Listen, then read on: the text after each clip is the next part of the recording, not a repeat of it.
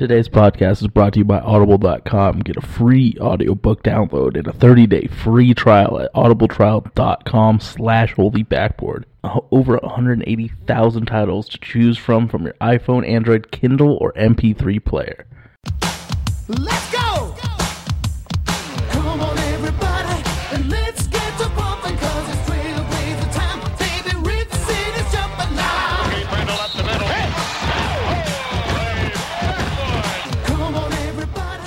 All right, everybody, welcome to the 38th edition of the Holy Backboard Podcast. I am Dustin, live from Rip City on this Saturday night, and I got my man. Sage, man. Uh, I mean, I'm I'm kind of shocked that you're chilling at your apartment doing this show after that that game that we just witnessed. I mean, it is 10:30. I've had about uh two or three hours to calm down. Made sure I took my notes after the game. Made sure to watch all of the highlights, even get a, a little bit of grub in my stomach before recording this. But it was fun. The Blazers they handle business at home. Moved to 4-0 this postseason in the Rose Garden. They knock off the Warriors uh, 120 to 108. And after the game, it was pretty crunk. Like, Rip, you saw old, old ladies, you saw young fellas, little kids dancing, chanting, cheering. They had the music going, they had the DJ, you know, spinning, all we do is win, this is how we do it. Uh, it was a good time. It might have not have been the loudest crowd, uh, over the course of a full 48 minute game, but afterwards, I think Rip City just kind of, you know, just sighed and, and they knew we weren't going to go down 0-3. They knew the, the brooms were going to get put away and they shut the Warriors and their fans up at least for a night and they just let it out.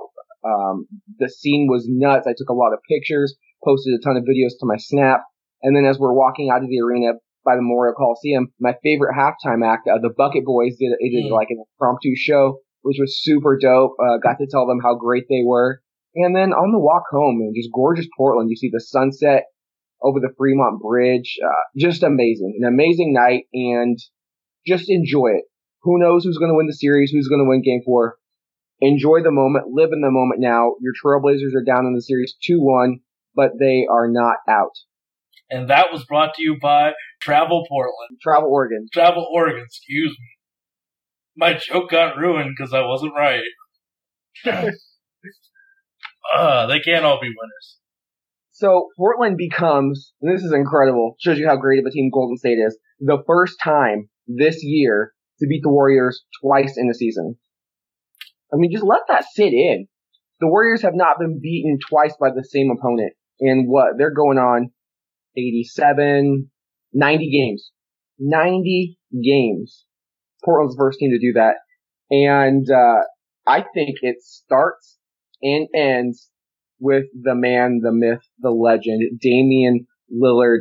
Sage, this guy is, I, I don't even know. I'm running out of words to describe him. Assassin. That's what I can think. An assassin. He's cold blooded. Uh, just ice water in his veins. Already, I believe, a top five trailblazer of all time. And he continues to haunt the Warriors in their night, in their dreams. Uh, he goes off for 40 points. Very efficient, 14 of 27 from the field. Eight threes, uh, gets to the line four times, knocks them all down. Even more importantly, finds time to hand out 10 assists to his teammates and grabs five rebounds. Uh, he was the first Blazer since Clyde in 92 to have a 40 and 10 game, uh, in the playoffs. And this is his third straight 40 plus point game at home against the Warriors. I believe he's averaging something like 43 points per game in Rip City this year against Golden State. Just absolutely incredible. And I was thinking, is this what it feels like to be a Warrior fan when you have Steph Curry? Because Dame was hitting some tough shots, but at the end of the day, Steph hits those same shots. So it is just nice to have a player who rises to the occasion. And you can throw two, three guys at him. When he's in the zone, it's over. It's crazy to see the amount of skill he has that his touch is just perfect. Because you see players like Tyreke Evans, Alfred Gamino, but they they have such high variance in if the shot goes in. But it seems like Dame has such control over himself and over his shot. It's it, when he's hot like that, it's just magic to watch. and I, it all comes down to his work ethic. Um, Rick Bucher of Bleacher Report had a long form article uh, about Damian Lillard that he published. I believe it was yesterday, and, and I read it, and it goes into detail about his summer tour in China. He was doing a lot of promotional work for Adidas, and Adidas said that Dame Lillard was the only athlete they've ever had where they've had to rent out a gym for him to get his work in every single day that he was there. His assistant coach at Weber State accompanied him and threatened to fly home early if Dame did not take at least one day off, which he did. And then we saw the, the fruits of that labor start to, you know, come together when he brought the team down in San Diego to, to bond and that laid kind of like the groundwork for this season. And it just goes to show you how lucky we are to have Damian Lillard as a trailblazer, both on and off the court, his leadership, his shot making ability, his unselfishness, uh, just en- enjoy what we have right now with Dame because he is something special. I was celebrating when you said his trip to China, and I hurt myself. And I am shocked that the Blazers won this game. If you would have told me, so you would have said Klay Thompson gets 18 points, four trays in quarter one, I would have said, you know, there's just no way. Portland has not had success this season when Klay has just went off. Um, he did end up with 35 on, you know, 14 of 28 shooting only, but he only had one more three pointer through the rest of the three quarters and he did nothing else. He had one rebound and one assist. I think the Blazers did a great job of limiting his looks a little bit better in the, you know, the second through fourth quarters and they just weathered that storm. And Draymond Green said something to, to the likes of, I, I saw the Portland had doubt in their eyes and the only reason they kept playing is because we weren't up by more after quarter one. Um, I don't, I don't, I don't buy that at all. I, I'm starting to think that this is totally off topic, and I know it is. I'm starting to worry about Buddy Hield that he will have those type of games where it's 28 points and nothing else. Do you start? Are you? That's, I'm. I definitely think that he's going to be one of those guys that just scores and plays And okay. That's, that's really Klay Thompson this Yeah. whole year Yeah. though. Um, he's never been known as, as a distributor, as a facilitator, or a rebounder. He's just one of the best Shooters. shooters in the game and you can make a great living doing that and there's no defense for a three point shot. Uh, what Portland, what I hope the officials do when they go back and look at this game, because they, they go back and look, they need to start calling some moving screens because I was watching the highlights and two of Klay's threes, you've got Harrison Barnes and Draymond sticking their ass out, moving. You can't defend a player when you can't get around to him. hmm And that's what CJ said after game one. You know, they're just not calling them and they've gotten away with it all, all, all year long, but it's, it's an illegal play and it needs to be called the correct way because he only needs a sliver of space to get his shot off and he's going to make it more times than not. So let's level the playing field a bit and call them for some moving screens because I don't know if they were called for one, maybe one all game long.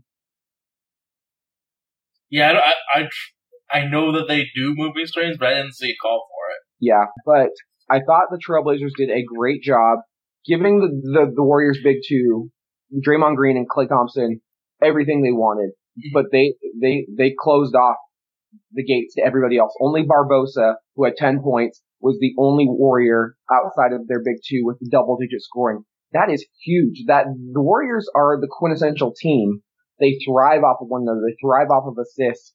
And when one gets going, it seems like it's a domino effect. And from the first guy to the, you know, the 13th guy, they all start clicking. And I think Portland can beat the Warriors without Steph Curry if you allow Dre and Claymon, Claymon. Yep, yep, nope, we're keeping that. Yeah, if you, if you allow Claymon to get, what do they have? 72? 72 of the 108. I, I think Portland will take that. Uh, it's probably, you probably want to play a little bit better defense on those three pointers, uh, by Oh, Draymond. And God. Davis needs to close out on him a little bit. Just but- sag. He he sagged back way too much, and there was so much room for him to cover. And it was like three straight three pointers where Draymond got his confidence. He was comfortable, and then that confidence was there for the rest of the game because he took some shots that were absolutely horrendous, but they went in because he was feeling himself. Didn't he have some like six threes in the third quarter? Yeah. Well, four of them were those wide open Ed Davis sagbacks. Yeah. You know, he, he had a monster night. He finished with 37 on 13 of 23 shooting, uh, 8 of 12 from deep. And uh, the, you know, obvious Draymond line near triple double adds nine boards and eight assists. So he's played fantastic even without Steph Curry. But again, when you hold guys like Harrison Barnes to seven points on eight shots, Andrew Bogut to six points and eight rebounds, uh, Shaun Livingston was supremely quiet, just five points. Iguodala, one point. Uh, you will live with that. Festus Ezeli, the game two hero, only plays six minutes, doesn't attempt a shot. I mean, Portland did a great job, especially getting Bogut in foul trouble. The Warriors went small. Portland can play small with you. Mm-hmm. It was when Bogut in game two and game one, he was just, even when he was not in foul trouble in game one, he was causing a lot of problems keeping balls alive and giving them extra possessions, which you do not want if you're, you know, on the opposing end against these Warriors. You want to limit as many opportunities as they have at the basket as possible. Yeah, and people say that he is a bad offensive player, but if you just watch what Bogut does offensively, yeah, he can't shoot really well, but my God, what a passer! Great passer, uh, good pick setter, whether they're, you know, of the illegal variety or not. Uh, he still is known for that, and he's a pretty dang good defender as well. And I mean, he, he- that he actually has a lot of desire for those rebounds. He's he's in there fighting like a like a dude fighting for his contracts. He's he's pretty he's good on the contract, but he's fighting. Yeah, you got to respect that part of this game. One player we have to call out, Oh goodness. Al, Al Farouq Aminu. Oh, I thought we were talking. I thought we were gonna call out in the negative light. Oh no, we got to call out in the positive. Okay, way. all right, we're he made Golden State pay. He hits his first eight shots, uh, 23 points for the Chief, uh, eight of nine shooting, four or five from downtown, all three free throws, money in the bank, and he adds in 10 boards. He has had a monster, monster series against these Warriors. Been that third scorer the Blazers have been dying for. Over the course of these three games, if you would have said Al Farouq was going to score 17.3 points on 59% shooting, 56 from the three point line, give you 6.7 boards and 1.3 blocks, you say no, no. you're, you're, on, you're, you're on that Mary Jane that's now legal in Oregon, Dustin. I mean, that's what you're saying. Because nobody would Oh. have expected that. on that Al- Cliff Robinson. Oh yeah, on that Uncle Spliffy. Oh man, shout out to him. But another genius find by Neil Olshey. This is a guy making just $7 million a year. Every team decided to pass on him. And he's a great shooter at home. I mean, he's done that throughout the road too. I mean, he, like I said, 10 of 18 from deep this series, and he had a huge game four against the Clippers. Uh, he got off to a little bit of a rough start in that Clipper series, but I think after that game four, the Chief really has arrived. Yeah, I mean, it's just it's high variance shooting between for him, man. Sometimes he'll will play like this, and other times he's really not there, or he misses eight three pointers. But this game, you got to call him out for how well he played. It was This, this, Great this series, defense. though, Sage, this series though is he's played fantastic. fair enough, but I I'll mean, give you the high variance in the the performances against the Clippers, but in these three games, outside of Lillard, he's been our second best player. yeah, but I mean, you've seen you've seen three games in a row where players play well. It's all about if he can if he can become consistent with it. That then we found like a real player. It's been the, the consistency factor with him. Yeah, I'm just trying to call out the fact that he's Oh, he played mar- marvelous. three awesome games, and I, I still think he's underrated in terms of Portland fans. I, I don't think people appreciate just what he gives this team. And yeah, game four he might go out and throw out throw out a clunker. That that wouldn't surprise me at all.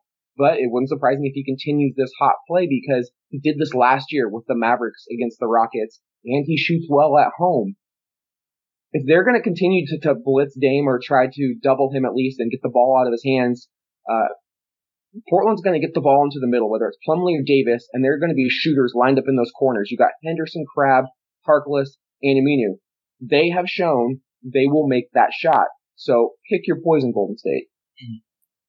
So are we going to talk about Plumlee or I mean, that's if you're looking for a downside, a negative light in this game or this series, it, it has to be Mason Plumlee. He's he's looked shook, and I've seen other writers on Twitter mention that same thing. He's seven feet tall, hops for days for a big man, and he continues to go at the rim with this weak shit. He needs to quit trying to lay it up and finesse the ball in. I don't care if you get an offensive foul or you extend your arm. You need to pack it in a warrior face at least once and just throw it down. He needs that just one momentum play to get his confidence back because he is absolutely killing us right now in this series. And I, I like Mason Plumlee.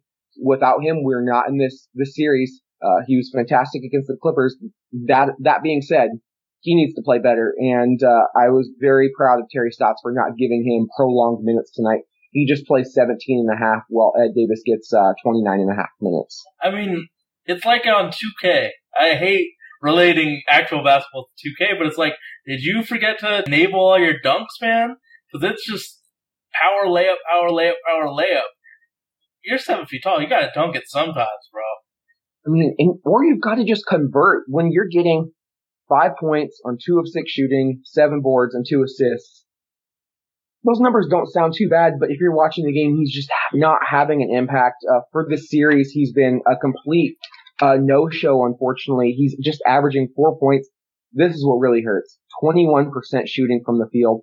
He is getting a 10 rebound average, which is nice, but he hasn't been consistent at the line, 50% shooting, and what he does well, passing, he's got four assists, but he's committing three turnovers a night. So he's almost negating every assist with a turnover. And the Blazers either need to move on from Plumlee like they did in game three and limit his minutes, or he's going to have to find some magic elixir that gives him his confidence back because Golden State is giving the big man the drive on the pick and roll. And if he can't convert, he's, he's got to sit. I mean, that's just the tough love. There's no ifs, ands, or buts about that one. But we love Mason Plumlee. I would never want to trade him for something. The Warriors' defense is different than the Clippers. With the Yeah. Clippers, he can do his strength. Yeah, it's a, you're completely right. So I didn't mean to jump in, but you're completely right. It is a completely different series. The way the Clippers played our our guards allowed for Mason Plumlee to operate with his passing.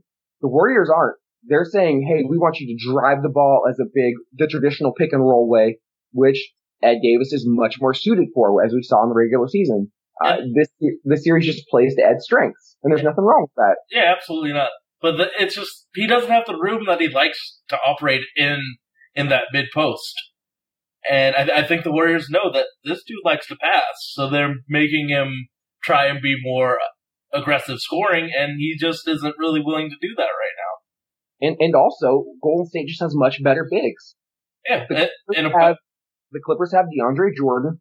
Well, okay. The Warriors have Draymond Green, Festus Ezeli, Andrew Bogut. You know, those are three really good defensive bigs, and they're big bodies. Mhm. So you go from just DeAndre to those three.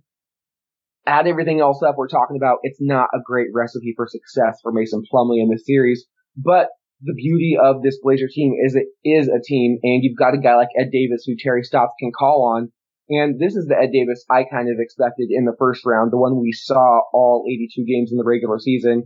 Uh, eight points, very efficient, three of five from the field, uh, 10 boards in 30 minutes.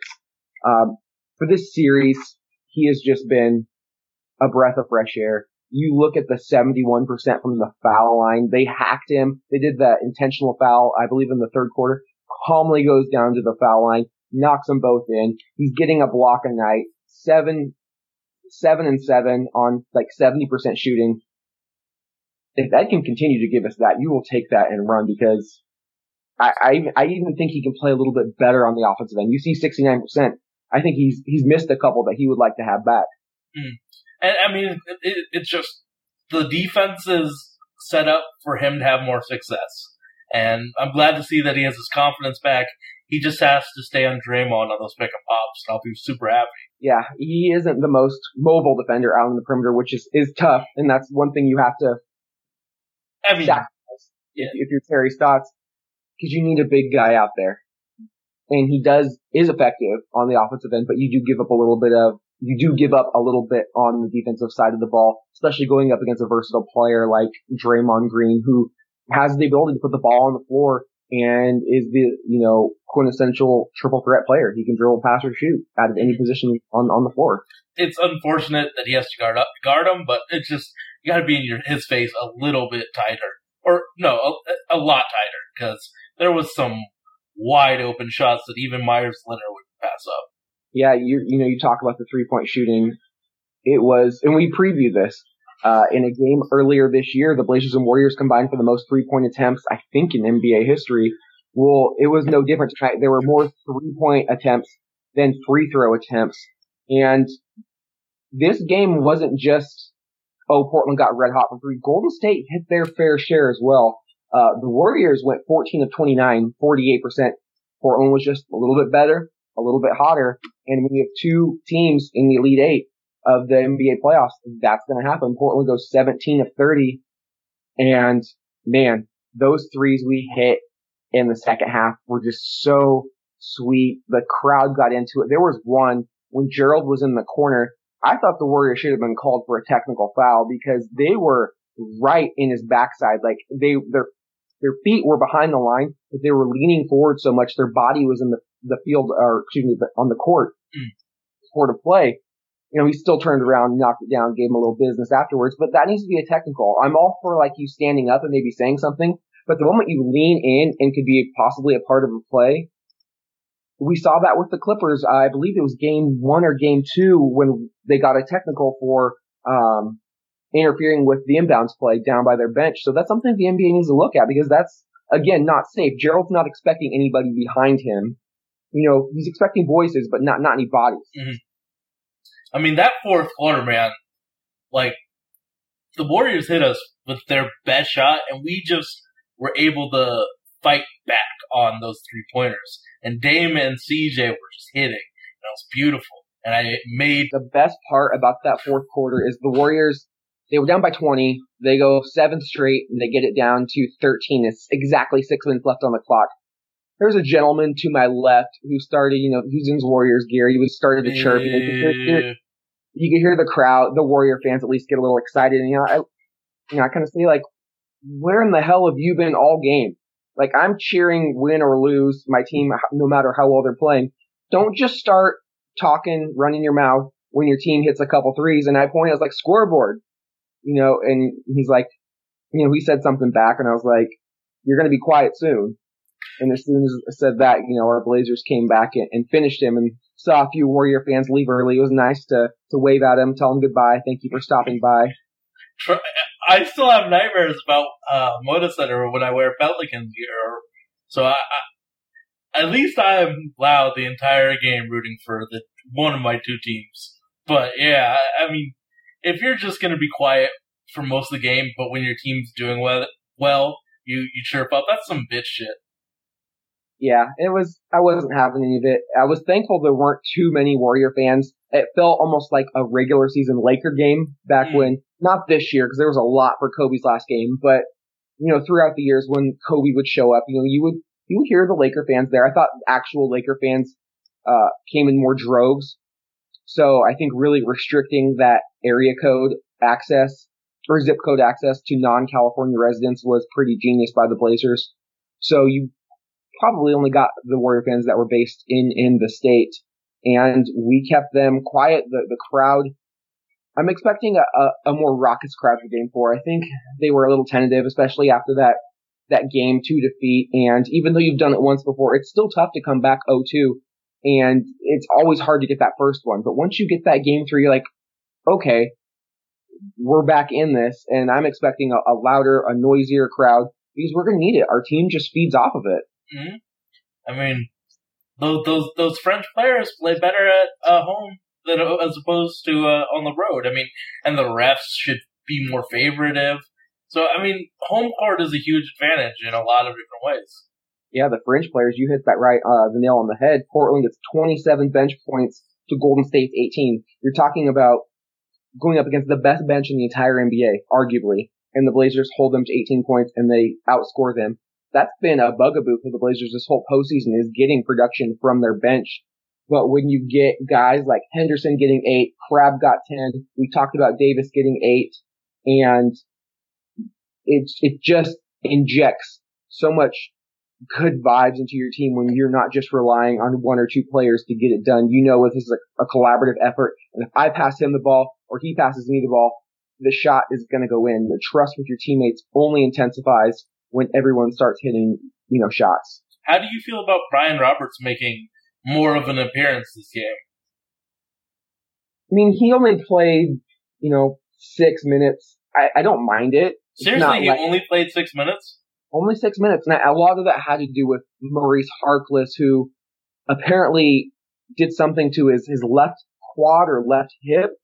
In game two, he gave Coach Stotts credit for limiting his time tonight. He only played six and a half minutes. He said he looked slow out there.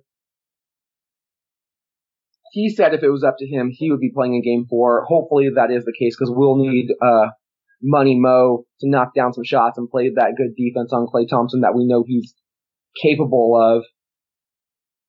But I think that's really why Roberts got got that PT.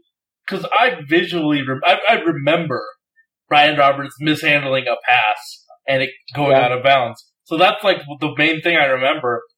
And when you think that, you just assume that it was a negative uh, performance from him.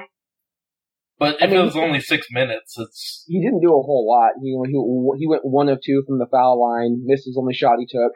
He was a plus two overall. boom. Positive impact on the game.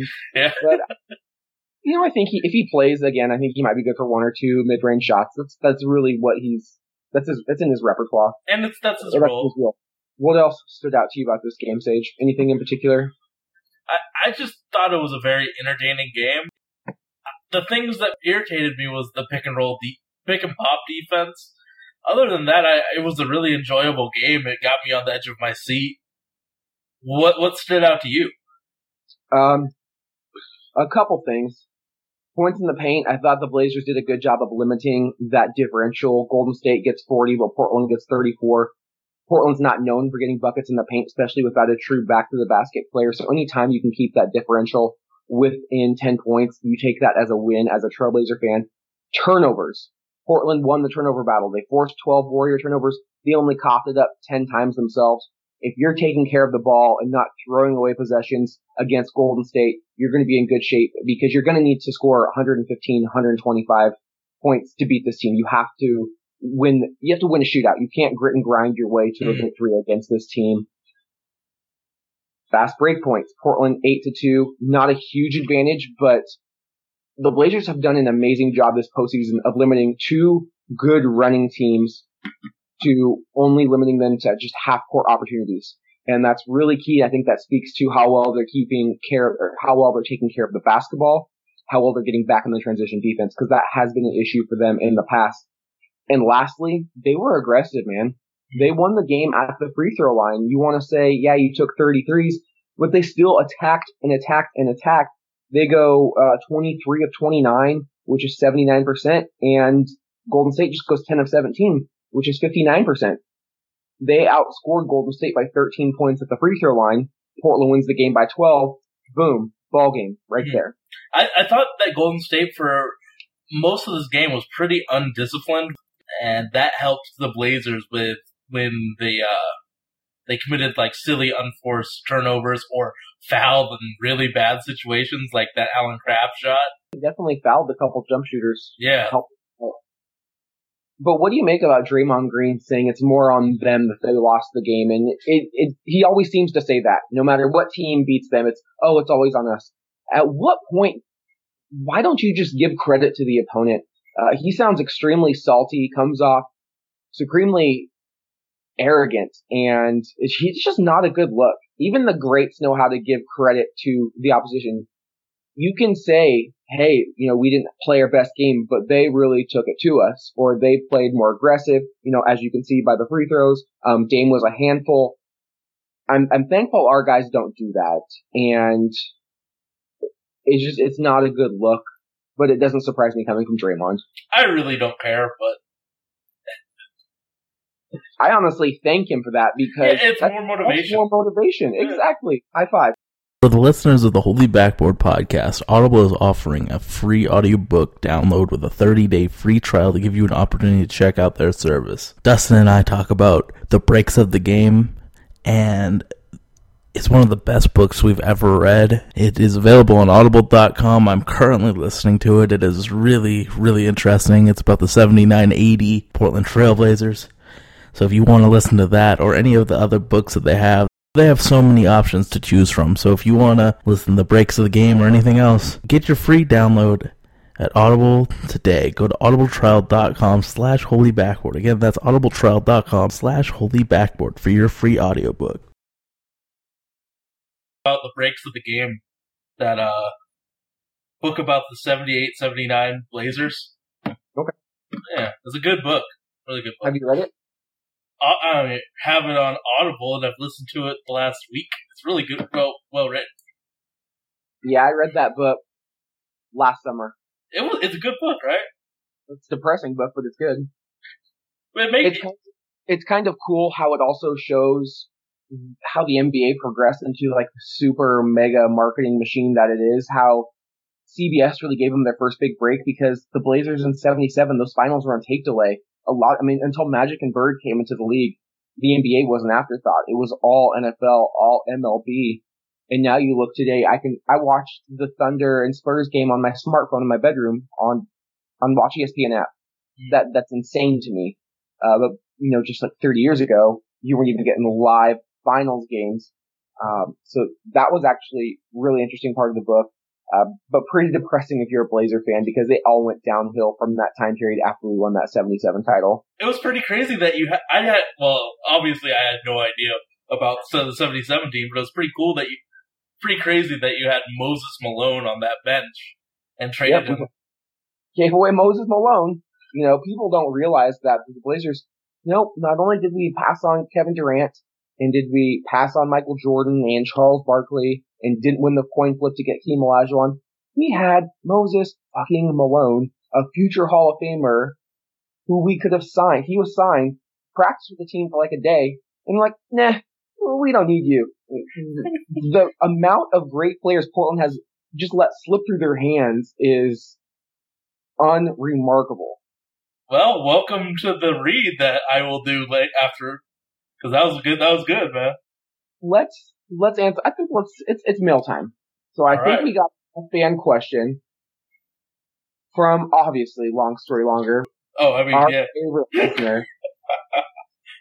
she's awesome. I, I, I really love her. So she says, "Did I already ask this? Thoughts on guys with low free throw percentage? Do I need to let that go? It makes me crazy." I then asked her to elaborate, like who is she talking about? Which players in in, in particular? She says, uh, "I guess I'm thinking Ed and Mason. Mace has definitely improved when, um, but when we miss, I just feel like I hope that they're doing a thousand a day in practice.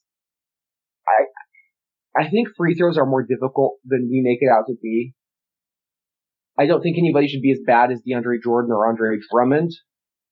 But I, I think expecting guys to shoot 85% plus is tough. It Mhm. takes a lot of mental ability, a lot of focus, a lot of muscle memory to go up there and calmly hit those shots because some of the hardest shots you have to take are the ones that are wide open and you're no more open than you are at the free throw line. Sometimes with 20,000 fans yelling and screaming, hoping you do nothing more than miss that shot. I mean, in terms of the Blazers, I think Plumlee is just struggling. And in terms of all players, if the rest of your game is struggling, when you go to the charity stripe, normally that's going to follow suit and struggle as well. We've seen Mason Plumlee this year. He started out just terrible. I was about ready to pull my hair out watching him every time at the line. He worked with, um, what's his name? Jay Triano, I believe, one of the assistant coaches, and he became very reliable. He's one of our more reliable free throw shooters. But as he struggles in the postseason, that's going to affect his free throws. Ed Davis, I think he's just, you know, your quintessential. I've said that word too many times. I'm sorry. He is just the Ed Davis is the stereotypical 50-50 guy at the line. He, he'll either make it or miss it, and you can flip a coin.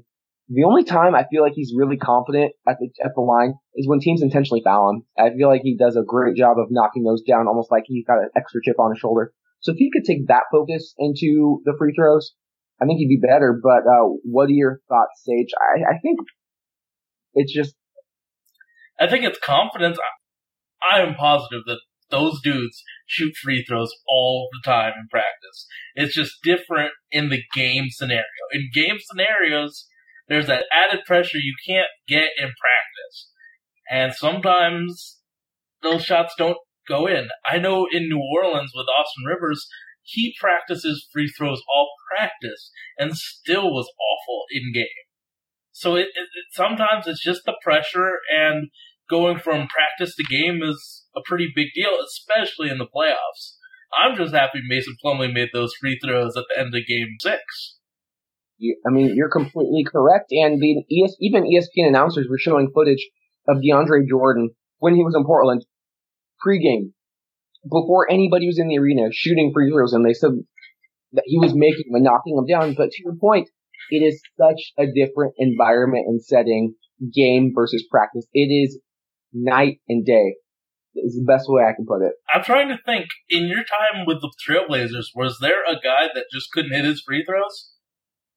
And did you just see him practicing in the in the the practice uh, arena all the Uh, I- didn't really cover practice too much. Oh. That was more Casey. Uh, Chris Billow was a pretty terrible free throw shooter when we got him, but he turned into a pretty reliable guy.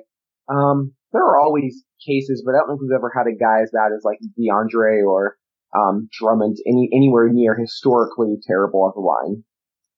Uh, I mean, Mason. Actually, players come to Portland, they actually feels like they get better because Mason was his statistically he was terrible last year, and that was a big scare for me. But you know, he's pretty reliable now. I mean, hey, it, it's the playoffs. There's that added pressure. All right, Sage. As we move to game four, there will be a game five. How important is this for Portland confidence wise, with or without Steph Curry, to get this victory and make it a best of three? We're not talking about winning the series, but just the confidence this young team has to say, hey, one, we're not down 0-3, and two, we can beat you at our gym anytime, anywhere, any place. Extremely important for us to protect our court.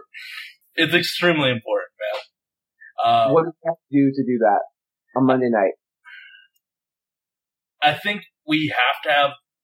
I, I feel like the Blazers this game had more desire for those 50 50 balls, more fundamentally sound.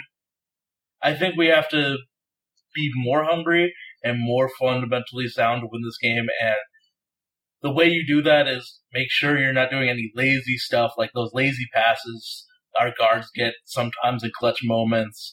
It's all about just being concise with what you're doing on the basketball court. And if we do that and the fans rock it like they did tonight, I think we'll get that win. And it's imperative to win because you don't want to go to the Warriors and have to beat them twice if you're trying to win the series. Yeah, for me, there is going to be a momentum quarter in game four. Whichever team wins that will win the game. You look at game one, Golden State outscores us by 20 in the first quarter. The rest of the game, Portland's actually a plus eight. Go to game two. For the first three quarters, Portland's a plus 11, but then they, Golden State goes up 22 in just game four. Game three was more of the same. If you take just game or quarter two, second quarter, Portland outscored them 36 to 18. They doubled them up. They had that momentum quarter. Golden State actually outscored us by six the rest of the game. Which team is going to have that big quarter? Can, can it be the Trailblazers? And if so, I think they'll win the series because this, when you play the Warriors, it's such a sporadic game with runs by each team. Both teams can knock down shots. They can score in bunches, deadly out of timeouts, just offense overflowing. And the Blazers have to make sure they're the ones that get it clicking, especially at home in front of the fans, because once you get those fans behind you, it's so difficult for the opposing team to get composed and regroup. So that's going to be my key. Can the Blazers win that momentum quarter? Second, and maybe just as important, Portland's got to get CJ McCollum going. Uh, he does pitch in 22 points tonight in game three, uh, almost 50% shooting, but he's been struggled mightily, um, from the three point line. He goes just one of five. Know, he does get five boards and four assists, but for the series, he's shooting 41% from the field and 14% from three. He's just two of 14, uh, from the three point line, getting 19 points a night. He needs to be up more towards 24, 25 points and connecting on about 40 to 50% of his threes, like Aminu, like Lillard. We just need a little bit more from CJ because the Blazers, even though they're going up against the Warriors, maybe with Curry, maybe without, they're going to need those that, that at least that big three, which they got for Game Three. When you've got you know Aminu and CJ and Dame, we can just get a little bit more from McCollum. I think we'll be set. we talk about who- if do we think the Cur- Currys will play? No, go for it, bud. I think it would be smart for them to hold him out, just because that is the best offensive weapon we've in our life that we've seen in our lifetimes. You got to be safe with him, but I, I don't want him to play in Game Four. I want him to be one hundred percent. That need to be all good to go. I don't want added risk on him. What do you think about that? Do you think he'll play? I think it's probably 60-40 in favor of him not playing. However, that is at 11-11. Hey, make a wish. Make a wish for a Trailblazers victory in Game 4 on Saturday night. I think, I don't think the outcome had too much to do with it. Obviously, if Golden State would have won tonight, there's no chance he plays in Game 4. Steve Kerr's a smart man. He knows the Trailblazers are tough to beat at home. However, he knows Steph Curry's health is way bigger than the, any game, any series. Uh, this is for the long haul. I think you have to stick with what the doctor said, and that is a two week reevaluation, which would be Monday. Uh, he hasn't gone through a full practice yet. He's only going up against coaches in two on two settings. Practice is much different than a game. You've got to figure he doesn't have his legs back in, in basketball shape. It's been like almost three weeks, maybe since he's played a. He has he hasn't actually even played a full game since game one of that of the playoffs uh, against the Rockets. He's been in and out of the lineup, and then he missed a, a few games. So I don't think he should play unless he's 100% healthy. Will it be on on Monday? I don't know. I'm not a doctor. I don't know Steph Curry's knee, the evaluation, but it can't be 99.99. It has to be 100 when you're talking about a player as valuable as Curry. And if he does play, Portland needs to go at him. Like make him work on defense. He's going to be winded. Uh, harass him on offense. Make sure you're not letting him get the ball as much as possible. Uh, if you're defending, if he's defending you, run him off of screens. Just tire him out as much as you can because he's not going to be in basketball shape just yet. You're, what were you saying, Sage? What are you going to do for your Mother's Day tomorrow? Uh, just visit Olga's folks in the morning and my folks in the evening. A lot of driving then, huh? Yeah. Nice. I'm going to, uh, I'm to cook a lot of barbecue in the next 24 hours. Hey, we're barbecuing too. Nice. And we're to get some brisket, ribs, uh, smoked chicken, and then I'm to try and make this. it- It's like Asian birthday cake.